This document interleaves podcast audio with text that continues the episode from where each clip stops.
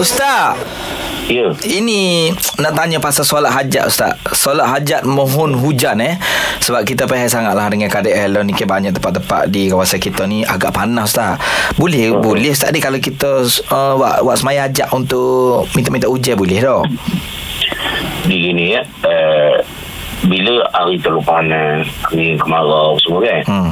Maka disunatkan kita untuk istisqa. Istisqa namanya minta hujan. Hmm. Ha, minta Allah Ta'ala turunkan hujan. Hmm. Jadi, kalau kita belajar himpunan hadis hadis Nabi, dia banyak uh, bagaimana bentuk-bentuk istisqa ni dia banyak. Tak, antara yang paling baik, antara yang paling terbaik ni adalah hmm. eh, kita solat sunat istisqa, mana solat sunat khas untuk hmm. uh, apa ni, kita minta hujan.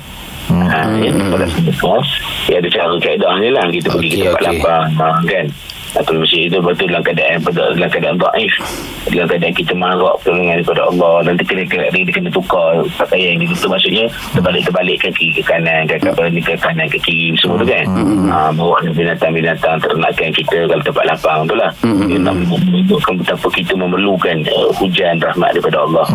Kemudian yang kedua pula Uh, kita apa kita berdoa. Doa gitu je. Contohnya datang seorang pada kita pada seorang alim ke tak kira siapa ustaz ulama semua ke mufti kan. Hmm. uh, kita minta Allah sekarang ni kita pandai untuk itu boleh boleh doa tu pun boleh. Baik. uh, tapi kalau kita ada hajat kita solat sunat biasa eh, kemudian kita minta kepada Allah SWT uh, untuk diturunkan hujan kan.